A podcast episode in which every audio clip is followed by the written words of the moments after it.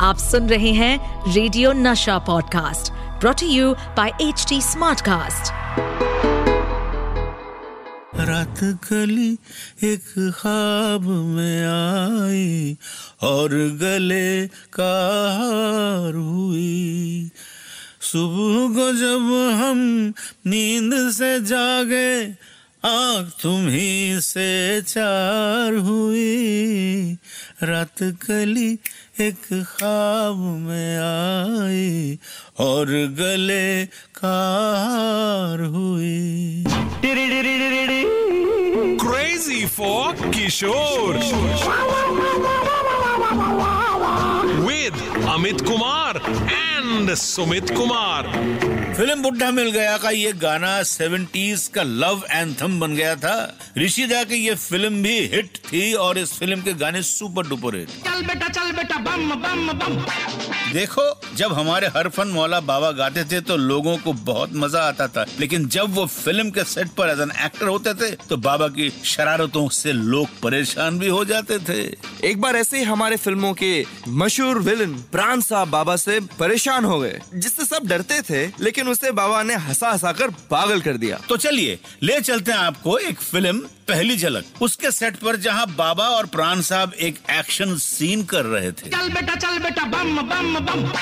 ये जो सीन था इसमें प्राण साहब को बाबा के पेट में मुक्का मारना था। वजह इसके कि बाबा दर्द से भरे रिएक्शन दे वो हर शॉट में हंस देते थे। उनकी इसी हँसी से प्राण साहब भी हंस देते थे। तीन चार रिटेक के बाद जैसे ही बाबा हंसे तो सेट पर सब बाबा को देख कर मुस्कुरा देते थे। फ़िल्म के डायरेक्टर ने प्राण साहब और बाबा से रिक्वेस्ट की बार बार मत हंसो यार ये सीरियस सीन है। पर Baba being Baba was enjoying this कम से कम 12-15 रिटेक हो गए पर सीन नहीं हो पाया। तो फ़िल्म के डायरेक्टर एम वी रामन ने परेशान होकर प्राण साहब को अलग से बुलाकर अपने पास कहा कुछ करो वरना ये तो ऐसे तो शूटिंग होगी नहीं गड़बड़ हो जाएगा बहुत नुकसान हो जाएगा। प्राण साहब ने कहा आप शॉट ले लीजिए अब सब ठीक हो जाएगा. जैसे ही डायरेक्टर ने एक्शन बोला प्राण साहब ने बाबा को फिल्मी मुक्के की जगह असली मुक्का मार दिया। बाबा की चीख निकल गई ओ तेरी पेट पकड़ के सीधे ज़मीन पर गिर पड़े।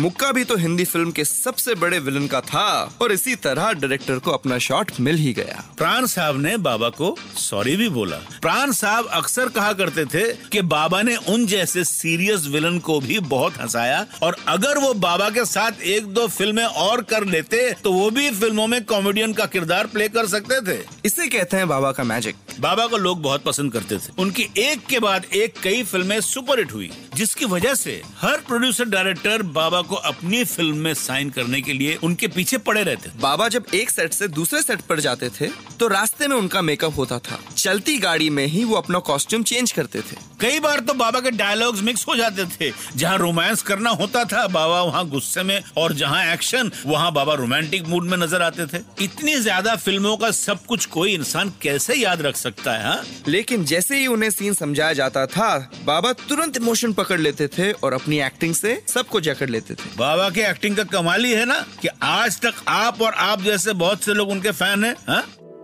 इस पॉडकास्ट पर अपडेटेड रहने के लिए हमें फॉलो करें एट एच टी हम सारे मेजर सोशल मीडिया प्लेटफॉर्म्स पर मौजूद हैं और और ऐसे पॉडकास्ट सुनने के लिए log on to W W W dot H D Smartcast dot com